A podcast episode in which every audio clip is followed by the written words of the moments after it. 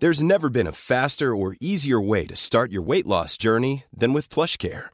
PlushCare accepts most insurance plans and gives you online access to board-certified physicians who can prescribe FDA-approved weight loss medications like Wigovi and Zepbound for those who qualify.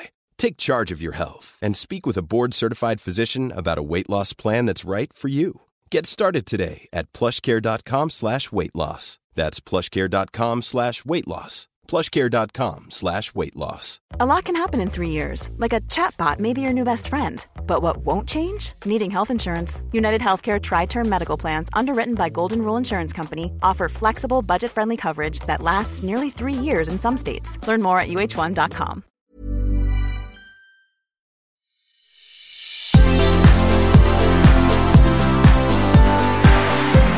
Velkommen til sesong tre av podkastserien De som bygger det nye Norge. Produsert av Oslo Business Forum i samarbeid med Silvia Ceres. Hei og velkommen til dagens episode av podkastserien De som bygger det nye Norge. Med Oslo Business Forum og Silvia Ceres. Og i dag i uh, Folk studio uh, med oss har vi Jonas Gahr Støre, leder i Arbeiderpartiet og stortingsrepresentant. Velkommen. Takk. Uh, veldig, veldig, hyggelig å ha deg her, Jonas. jeg skal innrømme ærlig at jeg har prøvd en stund å få innpass, såpass at jeg har lurt på om jeg skulle starte en sånn Why not me-runde.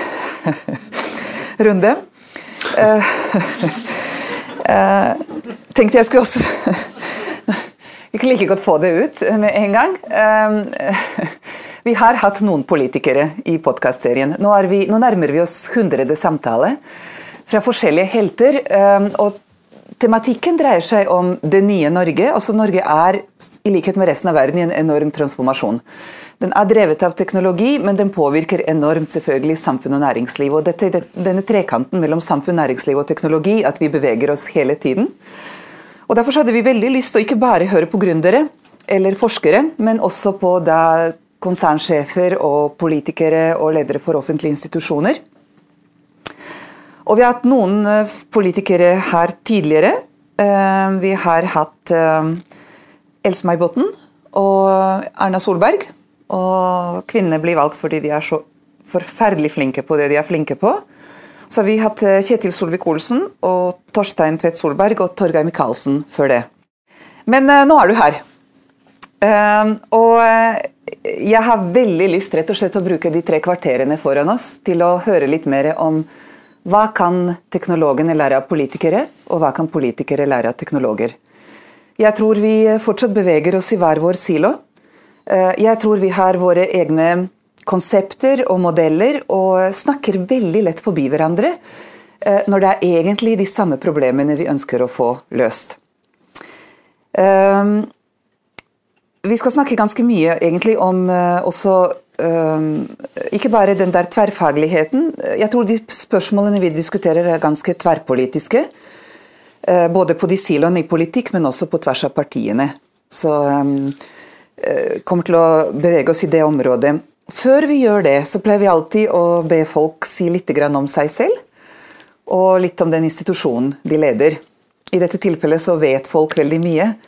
Men hva, hva, er det som gjør at uh, Jonas også er en hva skal jeg si, gründer eller transformatør? Jeg, jeg, liker den inngangen fordi at jeg er i politikk fordi jeg vil forandre. Og jeg mm. vil påvirke. Og jeg tror at politikk uh, har en viktig rolle i forhold til sider i livene våre som er knyttet til kvalitet, frihet, folks muligheter til å ta uh, gode valg. jeg tilhører de som mener at politikk er viktigere nå enn før.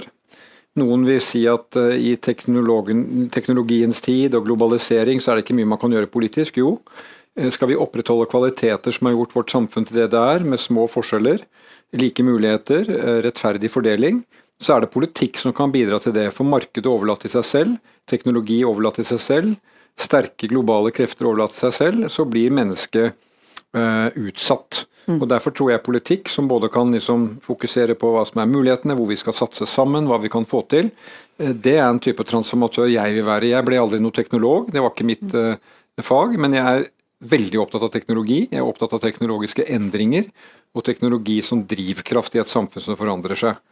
Og der du begynner, Sylvia, om politikk og teknologi øh, trenger hverandre, det er et tema vi sikkert kommer til å snakke om. For jeg mener at det er et av de viktigste temaene akkurat nå, at de er for langt fra hverandre. Mm. De har for lite kontakt, og de forstår hverandre for dårlig. Mm. Så man sier at alle folkene får de politikerne de fortjener. Jeg tror faktisk det samme gjelder for teknologi. For teknologi er nøytral, men den gjenspeiler våre verdier, både i de teknologiene vi velger å utvikle, men også hvordan vi velger å anvende dem for samfunnet vårt. Og Derfor skal vi ekstremt bevisste våre verdier i det vi utvikler eller regulerer teknologi. Og så har vi en del problemstillinger som jeg tror er mye mer globale enn det vi liker å innse ennå, så det, det, kan vi også liksom komme tilbake til. Hvor fort må vi faktisk agere for å fortsette å beholde den der nasjonale bestemmelsesevnen som vi har i, i i, i møte med disse globale forsyningsfat innenfor teknologi. Det interessante er jo nå at teknologi minner oss på hva nasjonen er, på en ny måte. Fordi at Det at krefter som endrer innenfor finans, kultur og teknologi er globale, det ser alle. Mm. Teknologier er tilgjengelige, vi, vi, bruker teknologi som mange land bruker. Men det vi plutselig oppdager når vi hører at Helse Sør-Øst mister kontrollen over kjerneinformasjon på helse, når vi hører at vi mangler kryptologer som kan sikre at vi har et sikkert samband, så ser vi plutselig oi, dette må Norge ha. Mm. Og Norge er min enhet, det er tross alt der jeg hører hjemme. Det, det er det store fellesskapet rundt meg. Etter familien, nabolaget, jobben, eh, kommunen, så er det Norge. Så Det er jo et interessant fenomen hvor alle snakker om teknologi og globalisering. Så vil jeg snakke om også teknologi og nasjonen. Mm. Eh, at nasjonen Norge er en råvarenasjon rik på råvarer. Mange land misunner oss. Vi trodde lenge at råvarene var noe vi kunne bare hente ut, og så kunne vi liksom selge det ut på verdensmarkedet, men vi har jo klart kombinasjonen av teknologi og råvarer å skape merverdi av det. Eh, og jeg tror at vi blir minnet om nå at en av våre råvarer er kunnskap. Eh, det er vår egen spisskompetanse på noen områder, og hvis vi ikke har den, så mister vi på mange måter selvstendighet og det nordmenn er veldig glad i, nemlig selvråderett. Mm. Og det, det, håper jeg igjen blir en sak som når politikk og teknologi kommer tettere på hverandre, vi kan litt bråvåkne til. Eh, fordi at her er det noen valg vi skal ta om hvem vi utdanner, hvor vi utdanner dem, hvor mange vi utdanner, og hva vi sier til unge mennesker om hva dette samfunnet kommer til å trenge. Det har vi vært på avstand fra før. Jeg tror vi må, vi må mye tettere på det nå. Vi må ville noe. Eh, ganske fokusert igjen, og det må være lov, tenker jeg.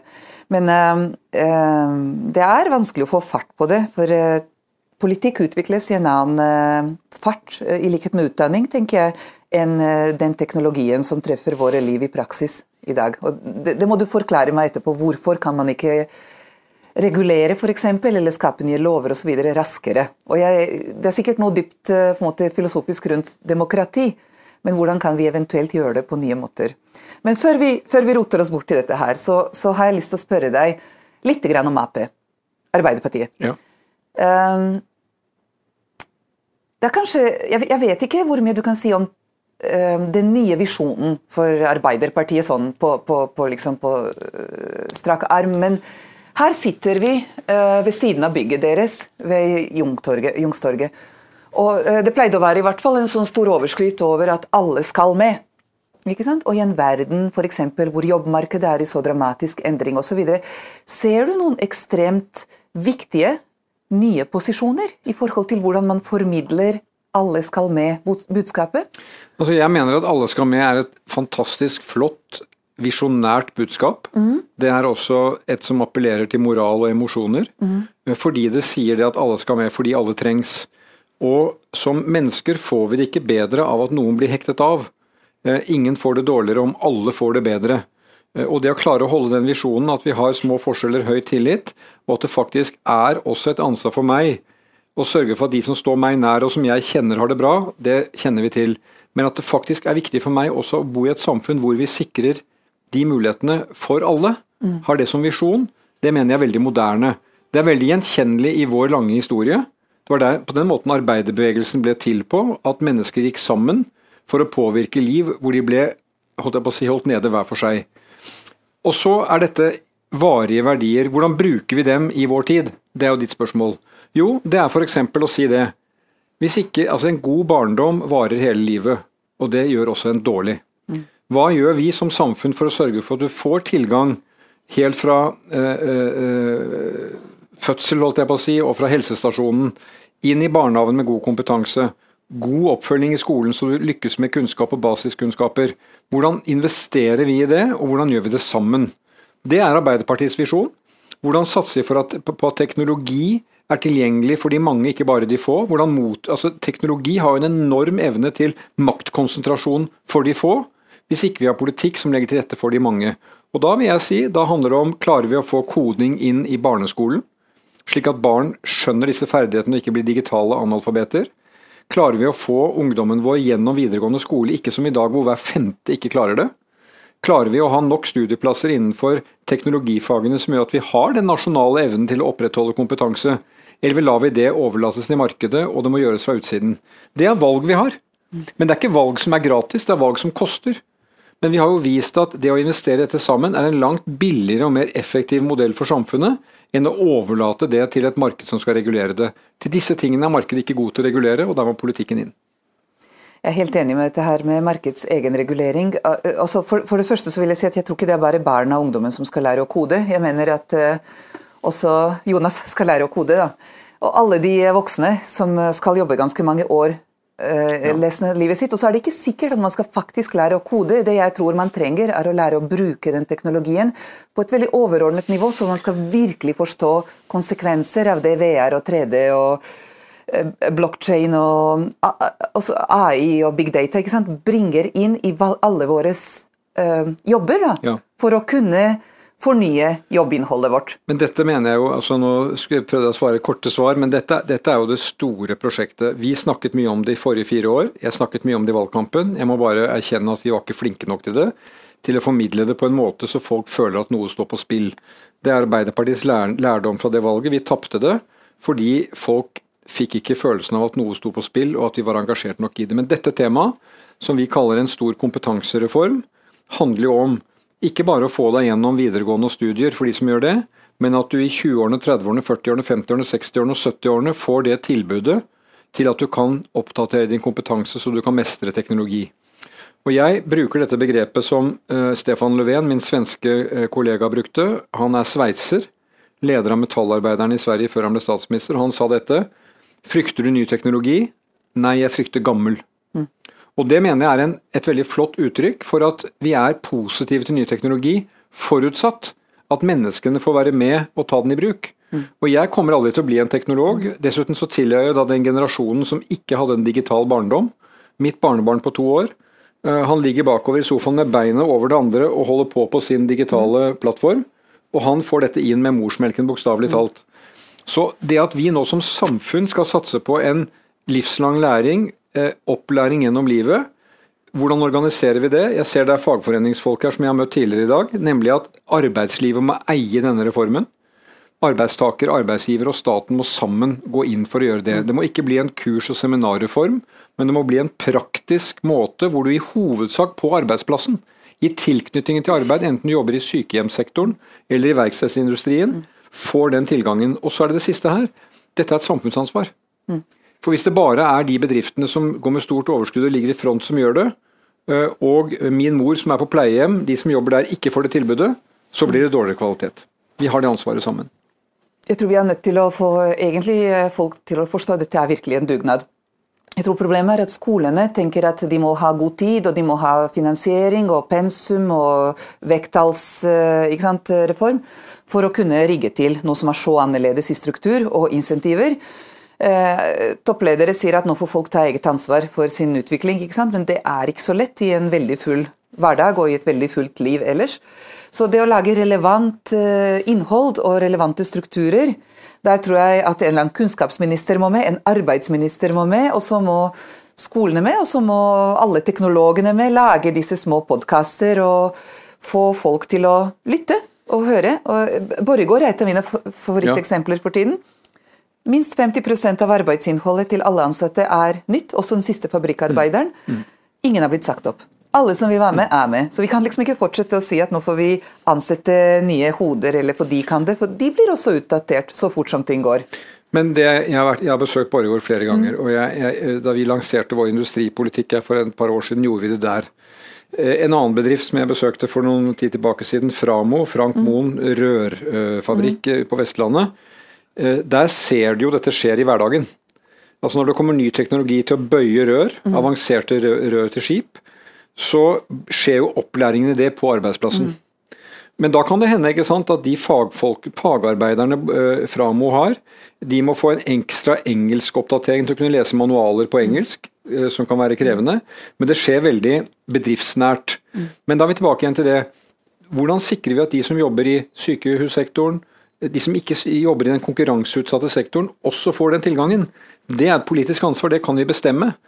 Uh, og Vi hadde tenkt å satse på, da, hvis vi hadde kommet til regjeringskontorene, og si at la oss nå gå foran i den reformen og prøve det ut i et par sektor, sektorer, bl.a. pleie- og omsorgssektoren.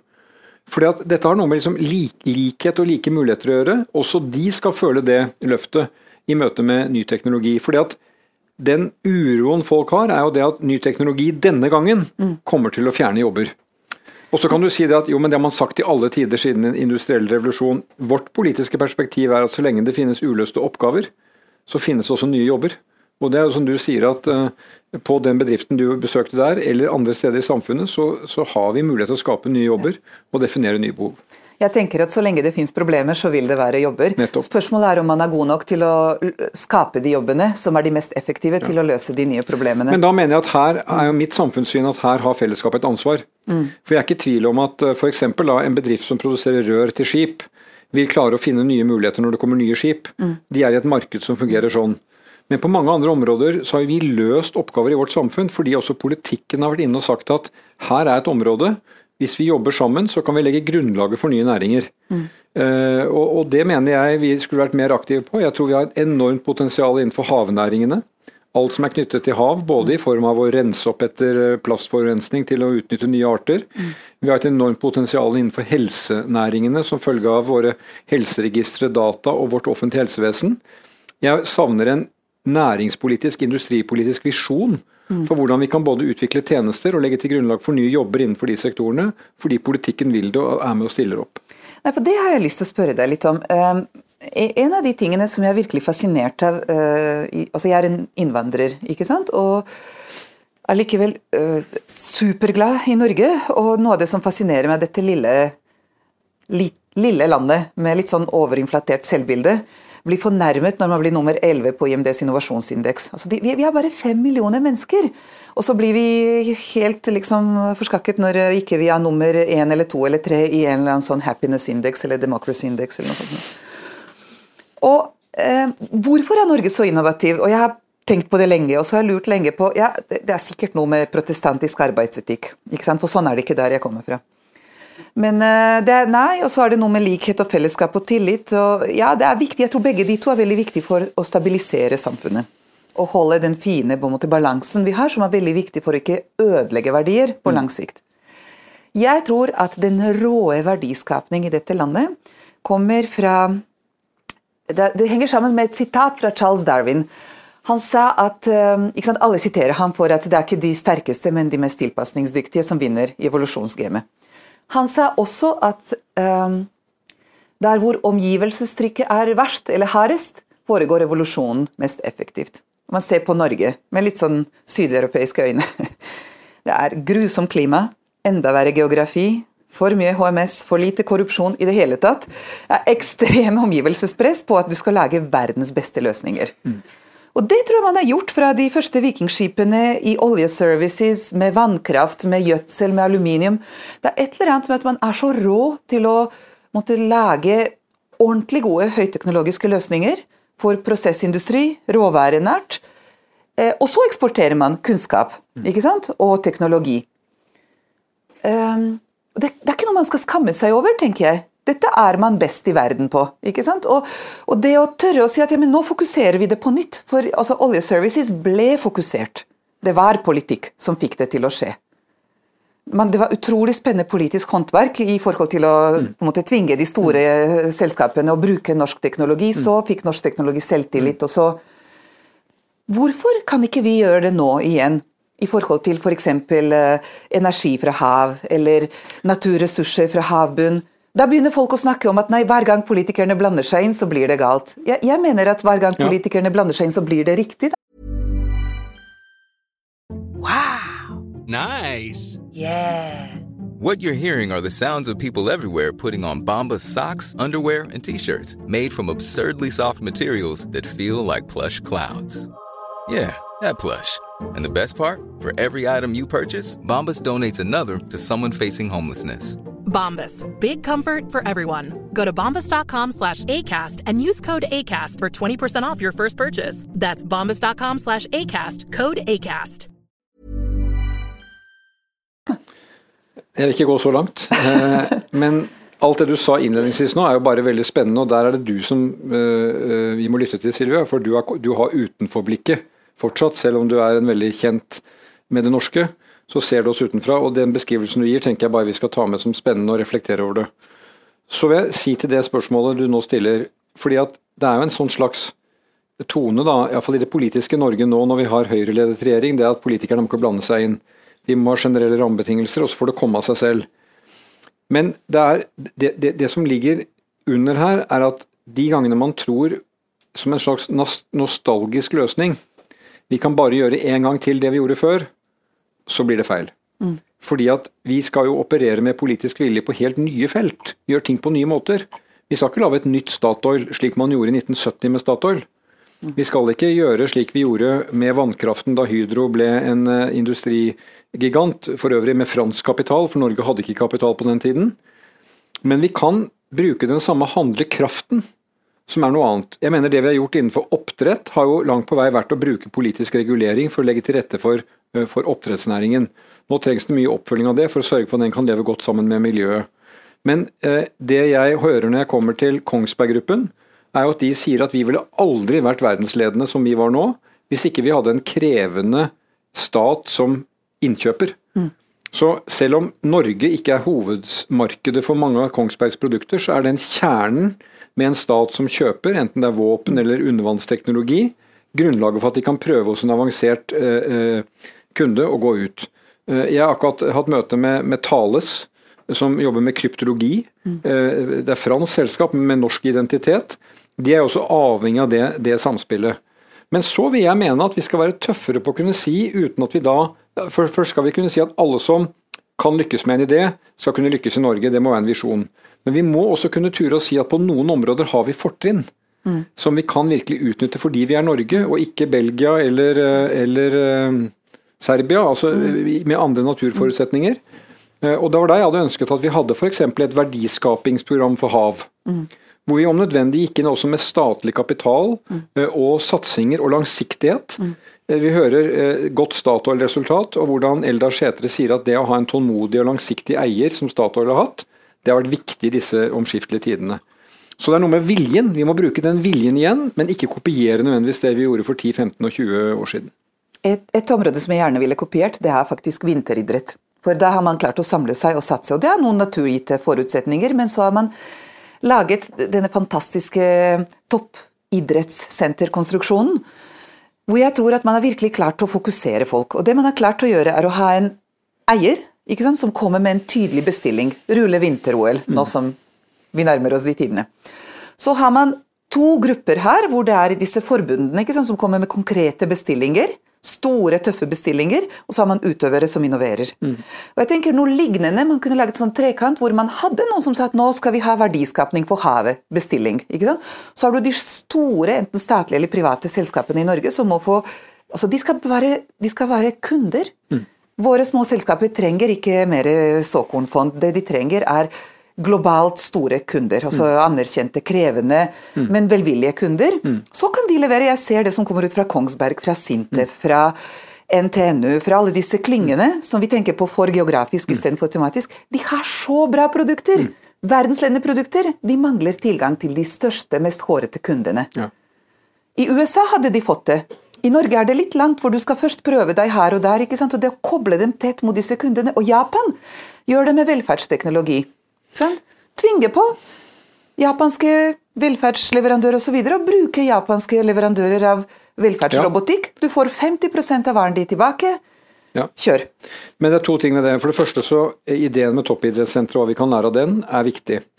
Det som de gjør, f.eks. er å si at de skal forske på utholdenhetsidretter. Enten du løper langt eller går langt på ski. De kan lære av hverandre uten at de konkurrerer med hverandre. Og denne ideen om et toppindustrisenter har jo det samme. At store bedrifter som Kongsberg og Statoil og Hydro og Borregaard, de kan dele bruk av 3D-teknologi med mindre bedrifter, for det er ikke konkurranse for dem. Iallfall ideen er det. Men jeg tenker f.eks. innenfor helse, da, så har vi jo nisjer som produserer fremragende helseteknologi. Hadde jeg vært statsminister, så ville jeg sagt til min helseminister at du må gå ut i rammepapirene, i bestillingspapirene til sykehusene, pålegge klinikkene å være åpne for å prøve ut norsk teknologi i den kliniske hverdagen. Det, er, det, kan ta, det kan kreve litt, men det som vi da gjør, er å skaffe de treningsarenaene, utprøvelsesarenaene for fremragende teknologi, som så kan bli eksportprodukter. På den måten så kan vi få en helseindustri, både på utstyr og medikament og på, på, på, på teknikk, holdt jeg på å si, som kan bli verdensprodukter. Men da, da må denne, dette lille landet da, med fem millioner innbyggere bruke de kreftene mye mer systematisk og med større vilje enn vi gjør i dag. Jeg tror vi må samle oss. Vi er rett og slett vanvittig eh, viljesterke og stae og smarte, men eh, de, vi er få. ikke sant? Og Da må man eh, på en måte være skarp. Og Det jeg tenker i forhold til toppindustrisenteret, er at ja, det er partnerskap. Jeg er en del av systemet, og jeg kjemper både hjerte og, og, og respekt for, for organisasjonen. Men jeg tror at rollefordelingen er ikke tydelig ennå. For vi har eh, noen store bedrifter som både skal innovere, og så skal de litt, eh, måte lage litt eh, innovasjonslekeplasser da, for de små. Mm. Istedenfor å være en tøff, men villig kunde for de små. Ja, for det, det er det, det å være kunde som er mangelvare her i landet. Men det får gå seg litt til, da. Ja. Eh, men ideen er god, tenker jeg. Ja. ja. Eh, men så, men så, lurer jeg på, når man først da skal finne ut hva skal vi satse på, hvordan, altså all den nye reguleringen to store ting jeg ikke forstår som teknolog. Uh, jeg husker det var han Jim Conran, tidligere sjef for jeg husker ikke CIA, tror jeg, ble spurt hva er det som holder deg våken om natta. Han sa 'in order of relevance', eller 'priority', uh, 'cybersecurity', and then 'the failure of nation state'. Mm. Um, så ja, masse, masse nye sårbarheter. Vi må utvikle ny politikk, for det, det, altså, teknologien kaster så mange nye politiske spørsmål på oss som har med personvern å gjøre, som har med sikkerhet å gjøre, som har med ansvarsfordeling med disse her automatiserte leveranser å gjøre. Hvordan regulerer man det eh, fort nok, og hvordan regulerer man det nasjonalt? For jeg tror at hvis vi bare tar i bruk teknologi som er utviklet i Silicon Valley eller Kina, sånn som vi fort kan gjøre hvis alle kjøper varer fra Google og Amazon osv., så, videre, så kommer vi til å kunne politisere mindre enn det vi egentlig liker å tro? Nei, dette, er, dette, mener jeg er store og viktige spørsmål. Eh, jeg vil jo si at et hovedutfordring som jeg har eh, sett både i Norge og USA, er jo det at politikk og teknologi har vært veldig bekvemme med å ha stor avstand. Mm. Politikken har sagt det at teknologien sagt vi blander oss inn i det, vi skjønner ikke noe av det, de må utvikle seg selv, vi får noe støtte til det. Mens næringsliv og teknologi sier at politikerne kan holde seg unna for de bare skaper komplikasjoner. Og etter at internett ble åpnet for alle i USA gjennom en politisk beslutning, så har man levet på avstand. Nå oppdager vi for fullt at dette er farlig. Fordi at nå er teknologien til stede på alle deler av samfunnet, som vi da også må regulere og lovgi. Og da må politikere og teknologer brennkvikt oppdage hverandre. Vi er i gang med det i Norge, og vi bør ha bedre forutsetninger enn mange andre, fordi vi snakker bedre sammen enn man gjør i andre land. Men da vil jeg si to ting. Det ene er at ja, lovgivningen, sikkerhetslovgivning, antitrust-lovgivning, eh, en, en rekke andre lovgivningsområder må skje raskt og tilsvare realitetene. Men så skal lovgivningen også være litt treg. For den skal ivareta noen prinsipper som ikke skal kastes fra side til side med en ny teknologisk oppfinnelse. Så her må vi som sitter i storting og vedtar lover, og regjering som foreslår lover, være såpass tett og forstå den teknologiske hverdagen til at vi gjør dette riktig. Jeg tror vi gjør det rimelig bra. Men jeg har jo ment det at en norsk regjering, beslutningstakere, har veldig dårlig tilgang på teknologisk rådgivning. Samfunnet vårt har vi fullt av det. Men jeg har jobba ni år på statsministerens kontor som embetsmann. Jeg har vært statsråd i åtte år, og jeg har opplevd at vi har fremragende rådgivning på økonomi, juss, øh, innenrikspolitikk, utenrikspolitikk. Veldig dårlig på teknologi. Men vi tar store beslutninger i en regjering som har veldig store konsekvenser for teknologi. Og det å få mye tettere tilgang på de teknologiske vurderingene, det er en utfordring for politikken å invitere det inn. Og det er en utfordring for teknologene å komme ut av sin komfortsone og være med å ta de diskusjonene før store beslutninger. Alt fra hvordan man bygger samferdsel til hvordan vi utvikler den digitale infrastrukturen.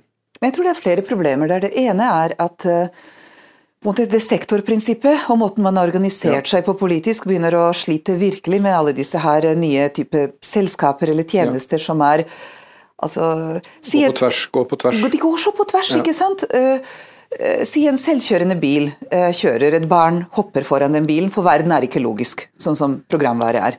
Skal den bilen kjøre på det barnet, eller kjøre i lastebilen ved siden av? Mm. Hvis barnet dør med 30% sannsynlighet, og du i bilen dør med 60% sannsynlighet, blir det annerledes hvis det er omvendte mm. Sannsynligheter? Og blir annerledes hvis alle forsikringsselskaper i verden, i hvert fall de globale, eier en andel i Tesla? Mm. Hvem bestemmer? Hvordan? Og er dette politikk, helse, samferdsel, teknologi Jeg vet ikke. Så, så, så, så, det ene er å, å liksom tvinge folk på tvers, og det andre er å tvinge dem til å ta risiko. For en av mine helter i politikk, som jeg nevnte så vidt tidligere, som ikke bare er kjekk, altså, men fantastisk, uh, syns jeg, spennende, Ketil Solvik-Olsen. Han fastprosesserer både selvkjørende biler og 5G, fordi dette er ting vi må eksperimentere med. Vi må finne ut av det. Vi må innrømme at vi ser det kommer, vi skjønner ikke alle konsekvenser, derfor så må vi finne ut av det. Vi kan ikke vente i fem år, så lang tid som det ville tatt for et utvalg og Stortinget og byråkratiet til å liksom gi oss den, den, den standardprosessen på loven. Hvordan kan man som en ansvarlig demokratisk politiker inspirere den type risikoviljen, både i politikken og i, i, i embetsverket? Ja, det tror jeg du ser eh, at politikere er eh, de er varierte i sin evne til å gjøre det som vi mennesker er varierte til mm. å kunne løse våre oppgaver. Når du sitter i en regjering, så tenker du noen gang på det at det er siloer, ikke sant? Mm. Faglige siloer. Og virkeligheten gjenspeiler ikke det. Så logisk sett skulle du ikke hatt noen departementer, du skulle bare hatt én stor enhet, for alt henger sammen med alt, som Gro Harlem Brundtland sa. Men så vet du at sånn ville ikke en regjering fungert, du må dele det opp på en måte i forskjellige ansvarsområder.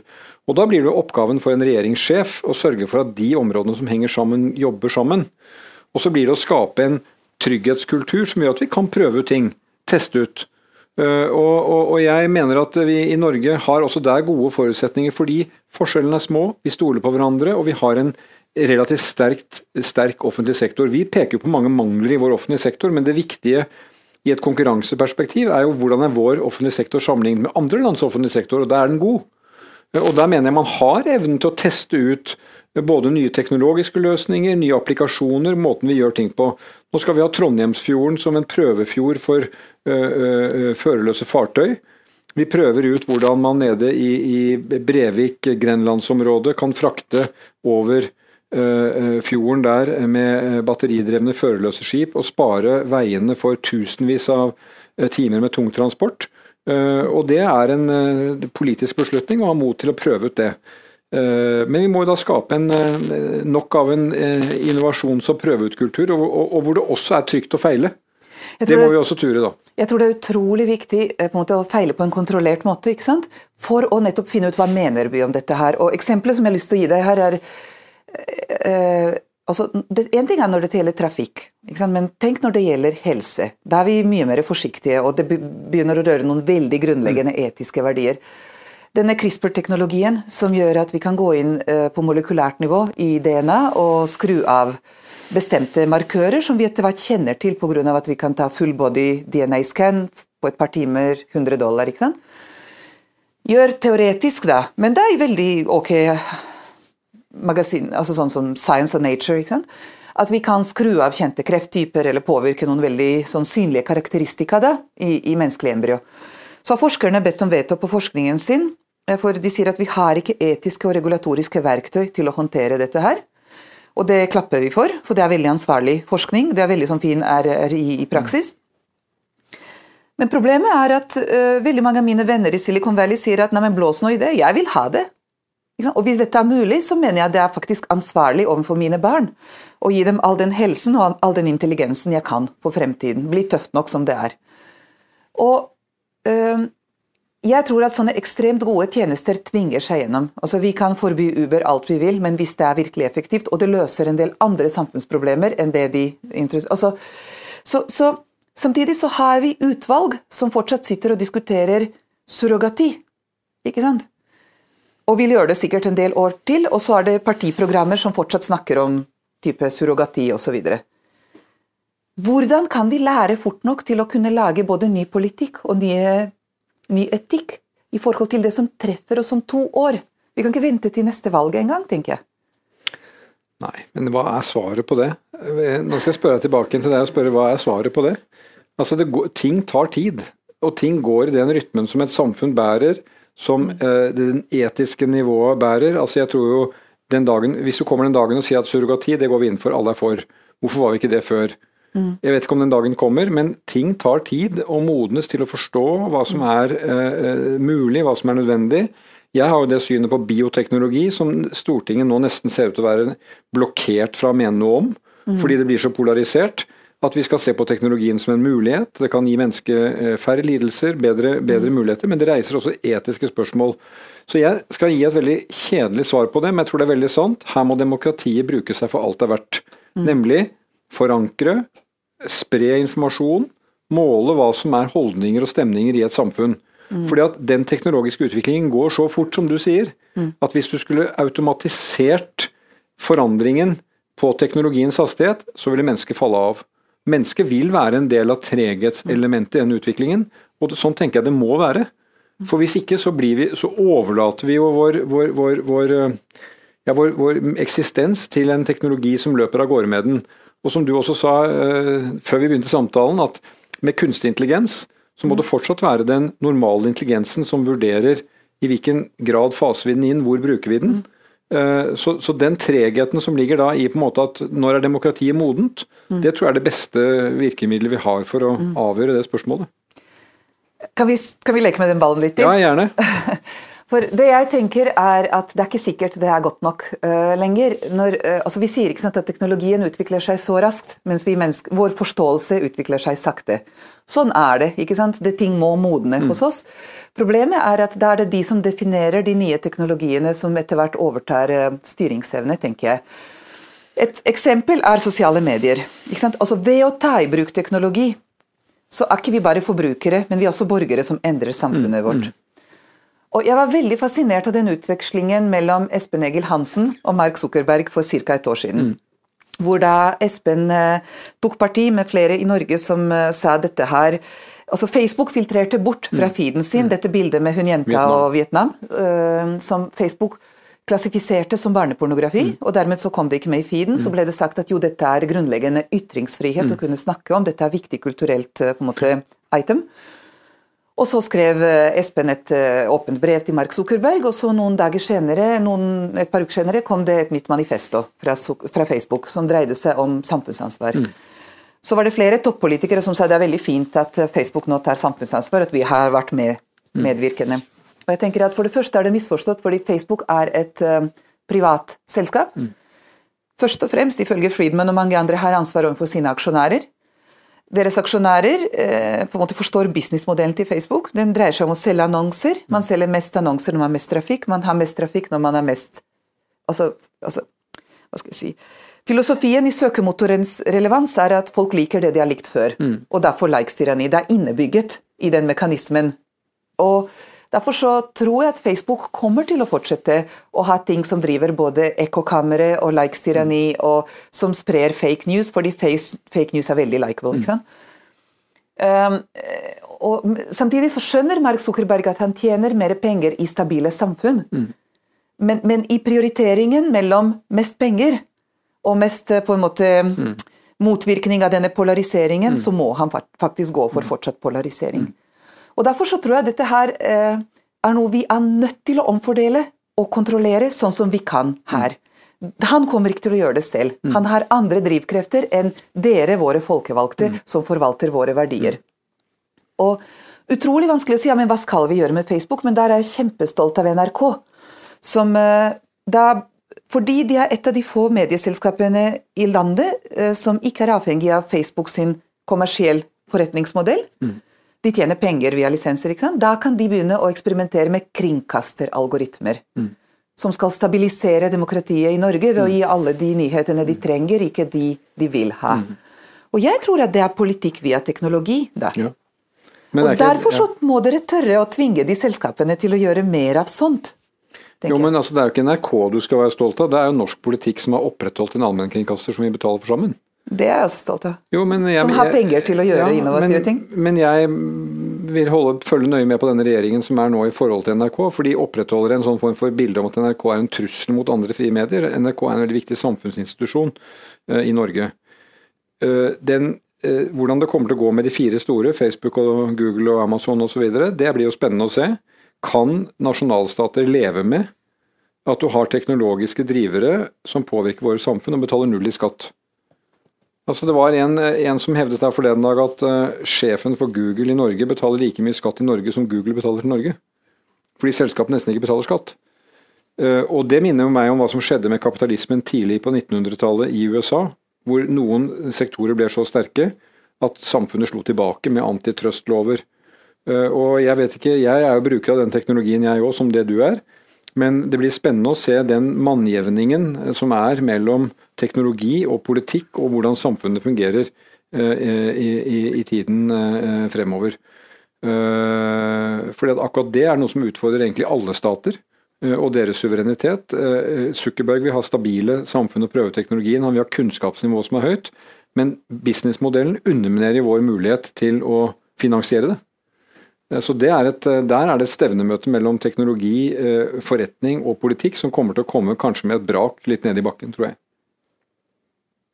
Dette påvirker da, som du sier, skattepolitikk, dette påvirker arbeidspolitikk, dette påvirker etter hvert eh, type juss gjennom personvernpolitikk osv. Altså dette her er eh, politikk på veldig mange forskjellige nivåer, uten at vi vet hvordan vi skal gå frem med det.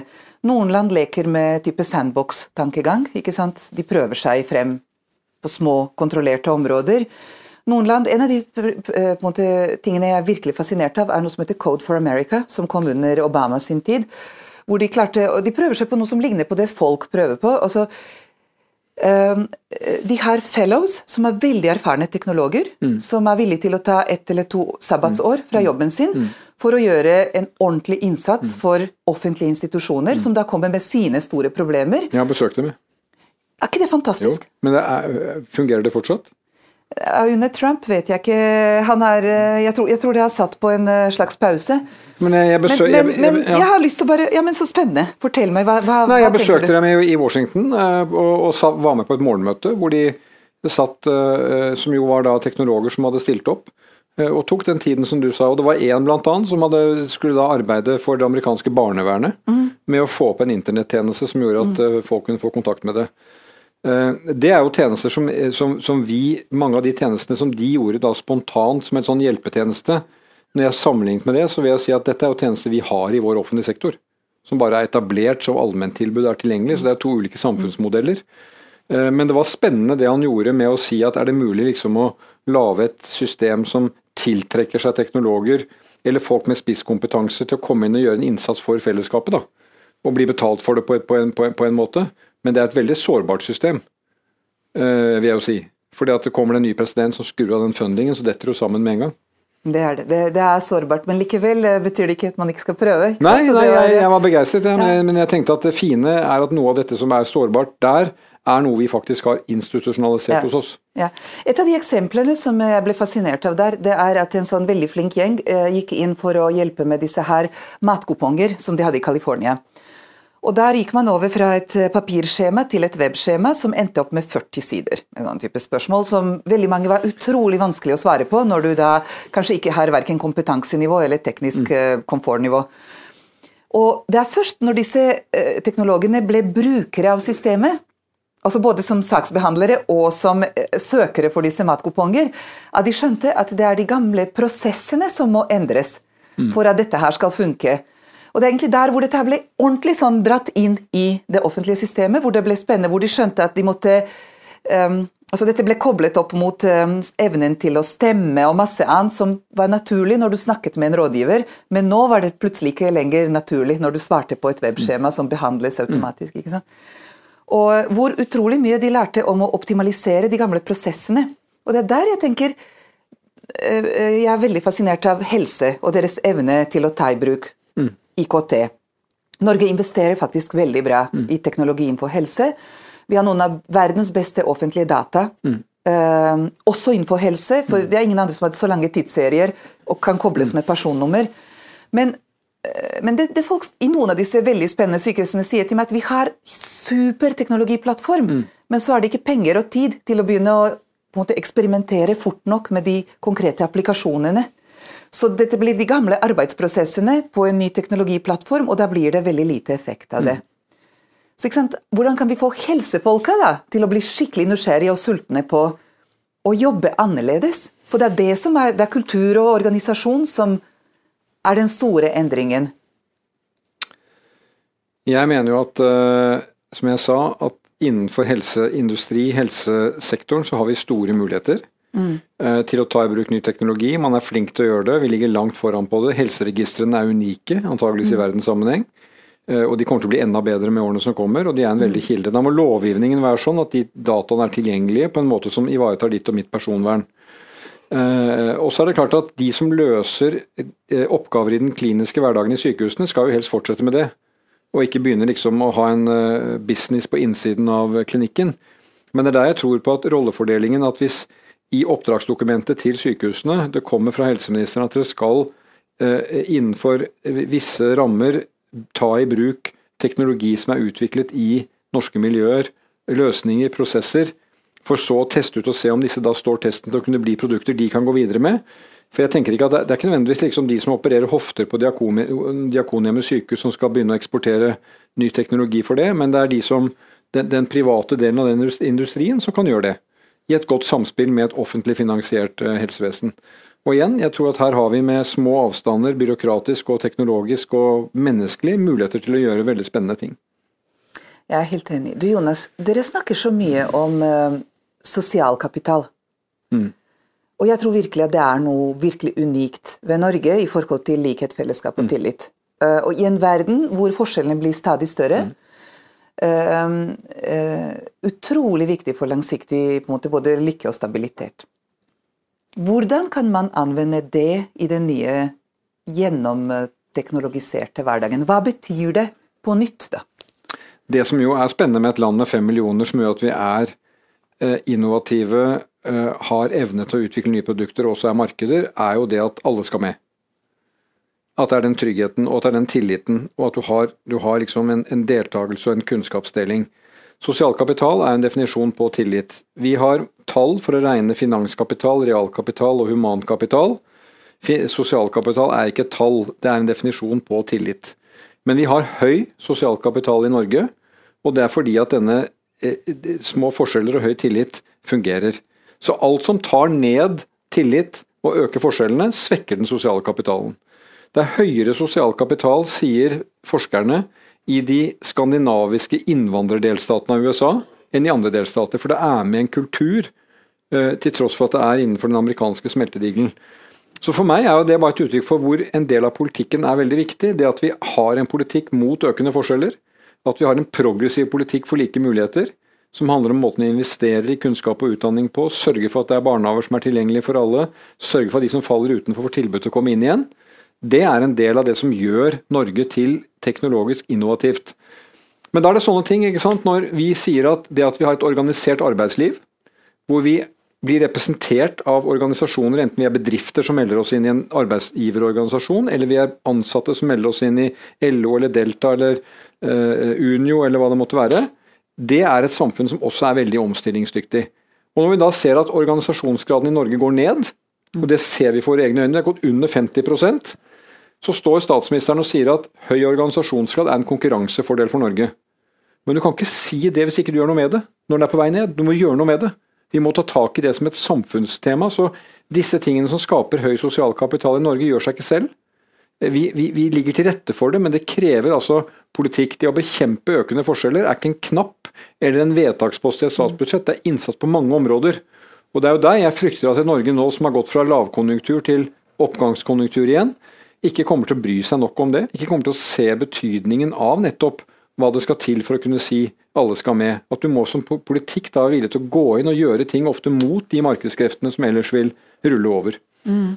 Jeg bare sitter og tenker på um, Det er en sånn gammel gammel anekdote. Um, jeg vet ikke engang om den er sann, men Henry Ford og hans uh, uh, foreningsleder, som jeg tror het Walter Ruther, eller noe sånt nå, uh, gikk gjennom en ny, nylig automatisert ja. fabrikk for da veldig mange år siden hos Henry Ford, hvorpå Henry Ford spurte denne fagforeningslederen sin ja, Walter, hvordan har du tenkt å få disse robotene til å betale fagforeningskontingenten din? Mm. Og så svarte Walter, supermektig mann, ja, nei, det vet jeg ikke, men det som virkelig bekymrer meg, er hvordan vi har tenkt å få dem til å kjøpe bilene dine. Mm.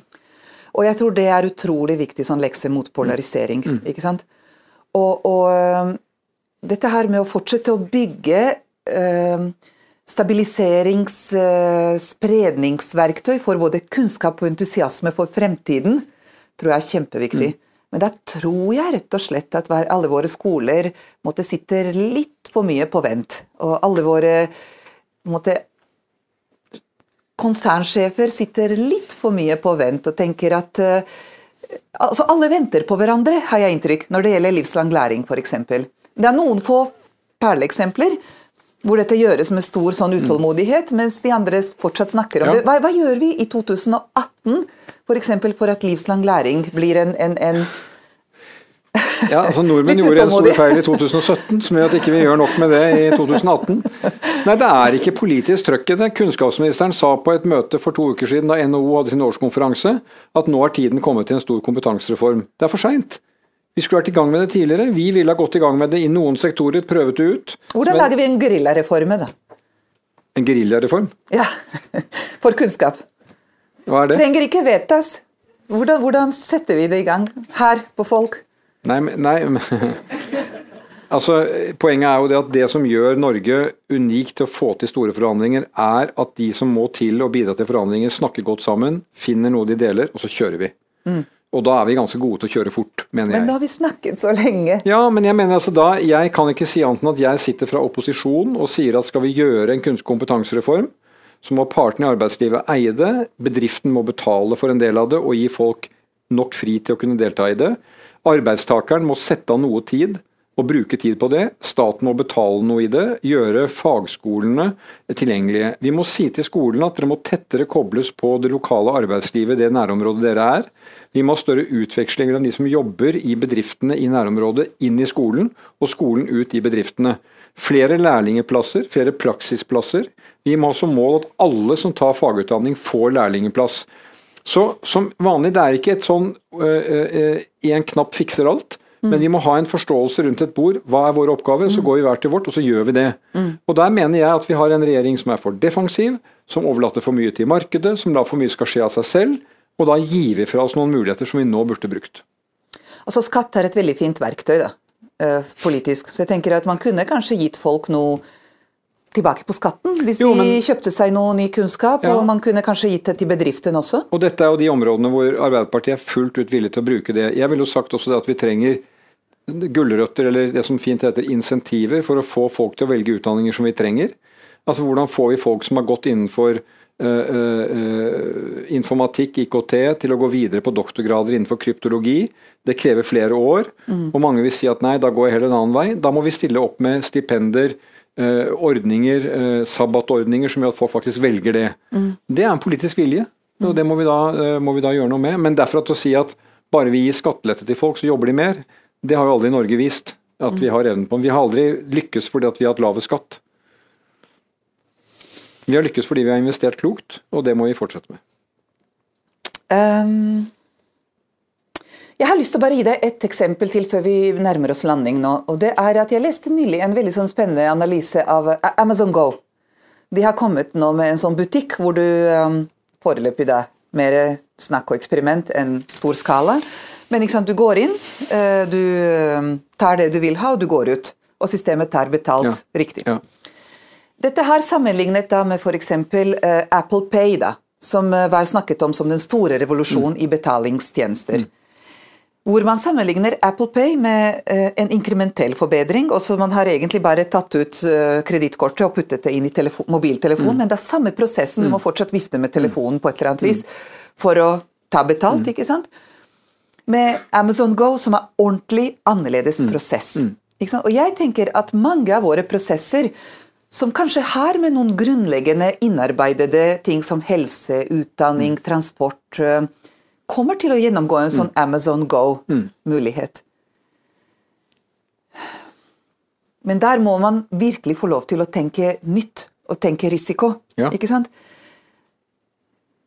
Jeg kan ikke politikk, men min opplevelse eksempel, av de som regulerer mye av disse prosessene, er opplært til å kontrollere risiko og minst mulig sprell. Hvordan skaper man rom hos byråkratiet til å tillate alle disse nye forsøkene, hvor vi virkelig kan liksom gå fra Apple Pay til Amazon Go på tvers av industri? Jeg tror ikke at det er eh, byråkrati som er problemet der. Selvfølgelig er det noen forbrukerrettighetsspørsmål her. Kan du klage på det produktet du tok ut. Men du, nedpå der hvor jeg er på hytte om sommeren, på Sørlandet, der tror jeg det er slik i den butikken der, der er det sånn eh, Amazon Pay allerede. At jeg kan gå inn og hente ting i butikken og si at jeg betaler en annen gang, for de stoler på meg. Jo, tilliten er på plass. Og det er jo noe, noe av det som ligger til grunn for at du kan ture og gjøre helt nye ting. Uh, ja, men Hun som driver den butikken, hun regner med at de som er der, de, de vil den butikken vel. og Det er ingen som kommer inn og stjeler der. Normalt betaler du med kortet ditt, men hvis du kommer uten kort, så kan du si jeg kommer tilbake og betaler. Det er jo Amazon Pay på den gamle måten. Og det kommer tilbake igjen til meg at jeg tror, ikke det er jeg tror ikke det er byråkrati eller lovgivning som står der sånn, men det er dette enorme viktige elementet med tillit. Tør vi å prøve ut nye ting? Teste det og se om det leverer, se om det fungerer. Og det vi er ganske gode på i Norge, det er jo å se at hvis f.eks. du bruker musikk innenfor demenspleien på ett sykehus i en kommune, og det virker, så har vi evnen til å ta den erfaringen ut og bruke den på andre sykehjem i andre kommuner. Altså spredningseffekten i et land hvor det er små forskjeller mellom folk, høy tillit, og vi lytter til hverandre og kjenner oss igjen i hverandres virkelighet. Vi er i øyehøyde med hverandre. Eh, Og politikere lever liv som er ganske tett på de livene folk også ellers lever. Så kan vi få til det. Og hvis det da er, iallfall Jeg opplevde da jeg var helseminister at det var noen lover og bestemmelser som hindret fornuftig samarbeid mellom sykehus, så endret vi de lovene med en gang. Ingen forsinkelse. Hurtig ekspressfart. Så den forståelsen om at det er nødvendig, det har jeg egentlig ganske optimistisk tro på at vi, at vi har i Norge. Det er en av våre konkurransefortrinn som følge av små forskjeller.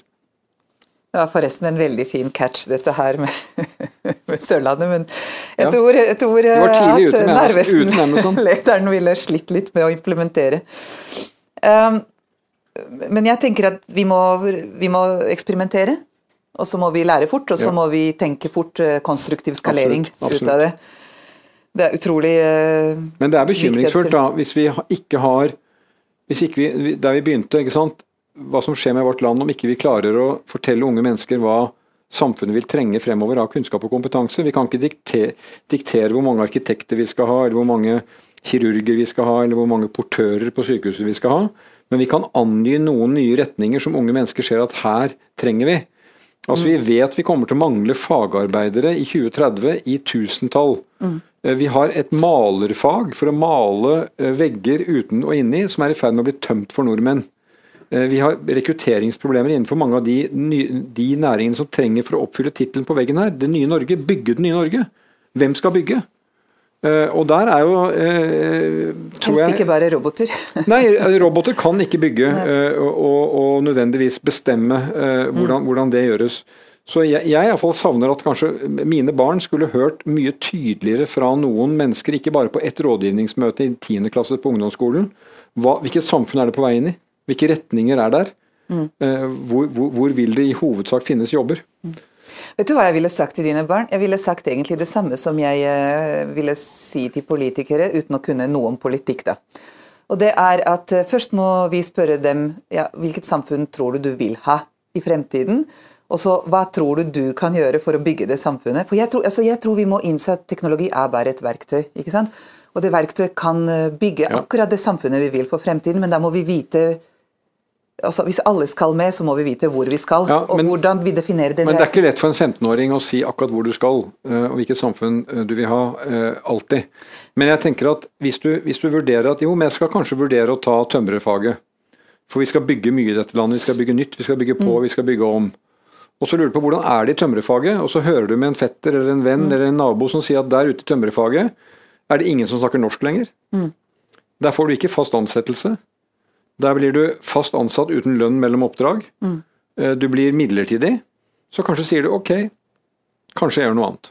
Og Det sier noe om liksom kompleksiteten i et samfunn. at Skal vi lykkes med noen av de fremtidsnæringene, så må vi også sørge for at det er orden der. At de tradisjonene med at vi har et ordnet arbeidsliv, rettigheter, faktisk gjelder. Hvis ikke kan vi få store store rekrutteringsutfordringer òg. Men jeg tenker, Så kan du være verdens beste snekker eller lege eller arkitekt ved å bruke de nye verktøyene Ja. på en helt unik måte. Absolutt. ikke sant? Og det å Ja. bruke kreativitet der Men sånn er det jo. Ja, masse jobber med det. Jeg har besøkt noen bilverksteder som samkjører da med yrkesfaglig opplæring på bilmekanikk. Mm. Eh, Og de som jobber der, eh, i de, eh, på de gode videregående skoler for bilmekanikerlinjer, de åpner jo ikke panseret på bilen først, de åpner PC-en. Mm. Eh, Og lærer seg disse nye, de nye teknologiene. Mm. Eh, eh, Og den største utfordringen for dem er å lære nok engelsk til å kunne lese manualer på, på Mm. nye fag. Men da må vi ha en yrkesopplæring som er helt moderne. Og noen steder er det helt glimrende. Du blir utrolig slått av at arbeidsplassen ligner på det som er inne på skolen. Men det er jammen mange dårlige skoler òg, hvor, det- hvor det ikke er tilfellet. Og hvis ikke vi som fellesskap gjør noe med det, så kommer vi til å få noen mangler som kommer til å koste oss veldig dyrt. Og det er jobber som ikke roboter kan gjøre for oss. Nei, jeg tenker at eh, dette med verdien av arbeid som et eh, privilegium, da, ikke Ja. som en plikt, tror jeg er utrolig viktig å forklare. For jeg tror det er så viktig for identiteten vår. Men du må fortsatt føle at du er flink, og hvordan skaper vi rom for de nye jobbene og de nye måtene å jobbe på, som jeg tror virkelig haster. Og så igjen, jeg som ikke kan mye om politikk, syns det er mye her. Men eh, dere snakket mye om kunnskapsreform, Jonas. Problemet med det er at dere sier det som alle er enig i. Ikke sant? Vi vil ha mer kunnskap, og vi vil ha mer ny kunnskap. Og hvordan kan man si det på en måte som en måte, Jeg har hørt deg snakke, du er så fantastisk artikulert. Og så sier du ja, selvfølgelig er vi for fremtiden. Så tenker jeg Har jeg sagt det? ja, du har sagt det. Selvfølgelig er vi for fremtiden. Eh, og så tenker jeg, men hva er alternativet? Ikke sant? Altså, Hva er det man sier egentlig nei til når man tar disse posisjonene? Og Det er det jeg savnet i den der kunnskapsdiskusjonen deres. Hva er det vi sier nei til når vi sier ja til en kunnskapsreform som er annerledes? Og Der tenker jeg vi er nødt til å akseptere at dette kommer til å koste noe av det vi også er glad i. Eller? Jo, men altså alle valg har en konsekvens. Eh, Vi sa til velgerne at vi tror det kommer til å føre til at de må investere noe mer sammen. Vi får mer igjen for det. Det budskapet var ikke udelt enkelt, og det var ikke helt sikkert at det var riktig heller. Men eh, det var iallfall ærlig. For vi tror vi får mer igjen for den investeringen sammen. Kunnskap er ikke gratis. Kunnskap som skal være tilgjengelig for alle, og i hovedsak noe du ikke skal betale for, må vi betale for sammen. Mm. Og de som har mest, må betale noe mer. Jeg tror at det er en riktig måte å organisere samfunnet på. Men nå har du sagt tre ganger at du ikke kan så mye om politikk, så da kan derfor jeg si én gang at eh, jeg kan ikke så mye om teknologi. Men jeg tror at politikken kan legge til rette for det. Eh, Og jeg tror at eh, Norge har fortsatt utrolige forutsetninger for å, for å lykkes på dette feltet. Jeg tror altså Norge har unike forutsetninger nettopp pga. den der likheten som man har holdt på i alle år og fortsetter å holde på. Og Det er utrolig viktig politikk for fremtiden, Jonas. Jeg tror dere virkelig er i smørøyet.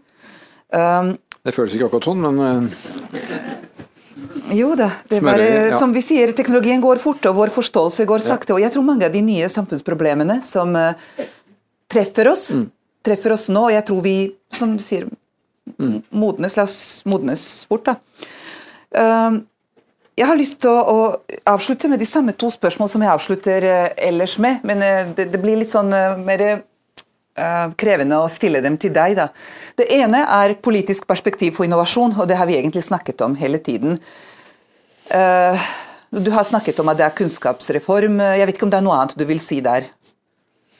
Altså det, det som jeg syns er, er spennende, i fall, det er at vi trodde lenge at fordi vi var en råvarenasjon, så var vi en klassisk råvareøkonomi som hentet ut råvaren og skipet den ut rå. Og Vårt problem var da at vi ikke var en avansert industrinasjon som Danmark og Sverige, som ikke hadde råvarer, men måtte lage avansert teknologi. Så fant vi ut at det var ikke noen motsetning. Og det var en tid, husker jeg, på slutten av 2000-tallet hvor jeg var på videregående skole i Hammerfest, og jeg sa hvor er, alle sa 'hvor er Norges Nokia'? sa vi da. Og da kunne vi peke ned på Snøhvit og si at det er Norges Nokia, det er høyteknologisk ekstraksjon av gass. Eh, nå er Nokia borte, iallfall som et stort, tungt teknologisk fenomen. Våre råvarer er der fortsatt. Og jeg tror at på innovasjon så må Norge fortsette å tenke slik at vår nisje og mulighet er å koble innovasjon med råvarer. Eh, og da er jo min eh, lidenskap er havet, hvor vi begynner å vite hvor mye vi ikke vet. Og vi høster på de aller øverste to-tre lagene av arter, og så er det 100 til ned mot de store dyp. Fantastisk spennende å kunne bruke teknologi, innovasjon, på denne unike råvaren som det er. Nå tjener Statoil penger på havvind, basert på teknologi de utviklet for olje og gass. Fantastisk spennende. Så for meg vil innovasjon i Norge handle om den råvaren som er eh, eh, altså råvare, og på mennesker. Eh, som da bl.a. handler om helse. ikke sant? At vi kan utvikle innovasjon i måten vi løser oppgaver knyttet til helse, omsorg, som er fundamentalt for oss alle, og samtidig også kan bli noe som skaper arbeid og, og, og økonomiske muligheter. Så innovasjon og råvarer er på en måte Norges store mulighet. Mm. Um, siste spørsmål. Jeg går på um, et eh, råd uh, til en eller annen ledergruppe. Og i ditt tilfelle så har jeg faktisk lyst til å spørre deg om rett og slett politikere. For øh, øh, jeg tror at det vi snakker om er ganske tverrpolitisk, egentlig. Altså tradisjonell partipolitikk snakker om kapital versus arbeid og masse rundt det. Nå er det plutselig noe helt annet som treffer oss. Hva, hva, hvordan, eh, Hvis det er ett råd eh, du ville gitt for at vi skal lage mest mulig effektiv politikk for fremtiden, kunne man sagt noe i det hele tatt, eller er det litt sånn ja, altså, å koke havet? For, for det første vil jeg være uenig med deg at her er vi egentlig enige. For Vi kan godt være enige om målene, men vi er uenige om oppskriften. Mm. Hva som er av et fellesskapsansvar, hva det vil si å ha små forskjeller, ikke bare snakke om det. Hva det vil si at det er en konkurransefordel med et organisert arbeidsliv, kan ikke bare snakke om det. Du må gjøre noe med det. Og Når jeg sier politikk er viktigere nå enn før, så er det fordi at de kreftene som river dette samfunnet, river dette samfunnet og vil skape forskjeller, de er sterkere enn før. Da krever det sterkere politikk. Her er det ulikheter. Jeg tror det vil komme mer fram. Det var ikke nok framme i valgkampen som var. Det bør komme mer i valgkamper som kommer. Så kan vi godt være enige om målene, men veien dit tror jeg det er større forskjeller på. For så tror jeg jeg er tilbake igjen til der du begynte. Når vi sier alle skal med, så er det fordi at vi tror alternativet, at noen blir hengende igjen, er fryktelig dårlig. Ikke bare for de som blir hengende igjen, men også for alle de som går videre framover. Men da må man bryte ned det begrepet. Hva betyr det at alle skal med? Hva krever det av oss? Hvor må vi sette inn innsats? Hvor kan vi ikke hvile? Det vil være mitt råd til en ledergruppe. Å si at eh, enten det er i bedriften Hvis du ikke frykter ny teknologi, men gammel, så er det ikke bare noe du kan si, men da må du sørge for at folk blir med på den reisen. Og I Norge så vet folk i Posten, som går gjennom store teknologiske endringer, de har lykkes med det fordi de har en fagforening som er med på veien. Og gjør dette på en ordnet måte og gir mange av de som jobber der ny kompetanse og nye muligheter til å jobbe på nytt. En polsk gruvearbeider vil være mot ny teknologi fordi at hun eller han vet at det er ikke noe på utsiden. Mm. Nødvendigvis. Så eh, for meg ligger det mye i det. Eh, den visjonen om alle skal med, den er det verdt å satse på. Mm. Jonas Gahr Støre, tusen takk for at du brukte tid, og for at du hjelper oss egentlig å prøve å knytte disse her samfunn, næringsliv, teknologikantene tettere sammen. Jeg tror det er utrolig viktig for veien eh, fremover. Takk. Og takk til dere som lyttet.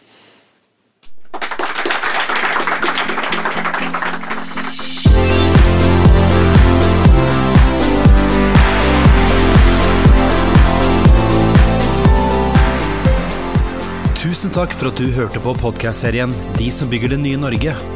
For flere episoder og annet innhold, gå inn på obforum.no.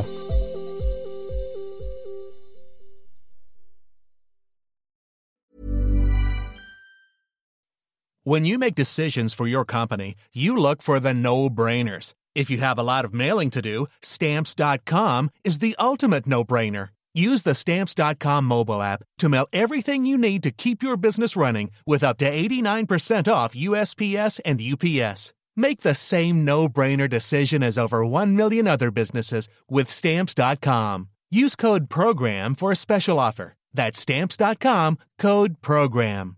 The secret to visibly firmer, summer ready skin is here. Osea's number one best selling Andaria Algae Body Oil. Clinically proven to instantly improve skin elasticity and transform dull, dry skin to silky, soft, and unbelievably glowing. Rich yet never greasy, Andaria Algae Body Oil is formulated with sustainably sourced seaweed to help replenish the skin's moisture barrier and seven nourishing active botanical oils for results you can see and feel all over. The best part? It's signature scent. A blend of freshly squeezed grapefruit, cypress, and mango mandarin transports you to sun kissed summer days. This all natural scent is unforgettable. Everything Osea makes is clean, vegan, cruelty free, and climate neutral certified, so you never have to choose between your values and your best skin. Get healthy, glowing skin for summer with clean vegan skincare from Osea. Get 10% off your first order site wide with code GLOW at OseaMalibu.com. That's OSEAMalibu.com code GLOW.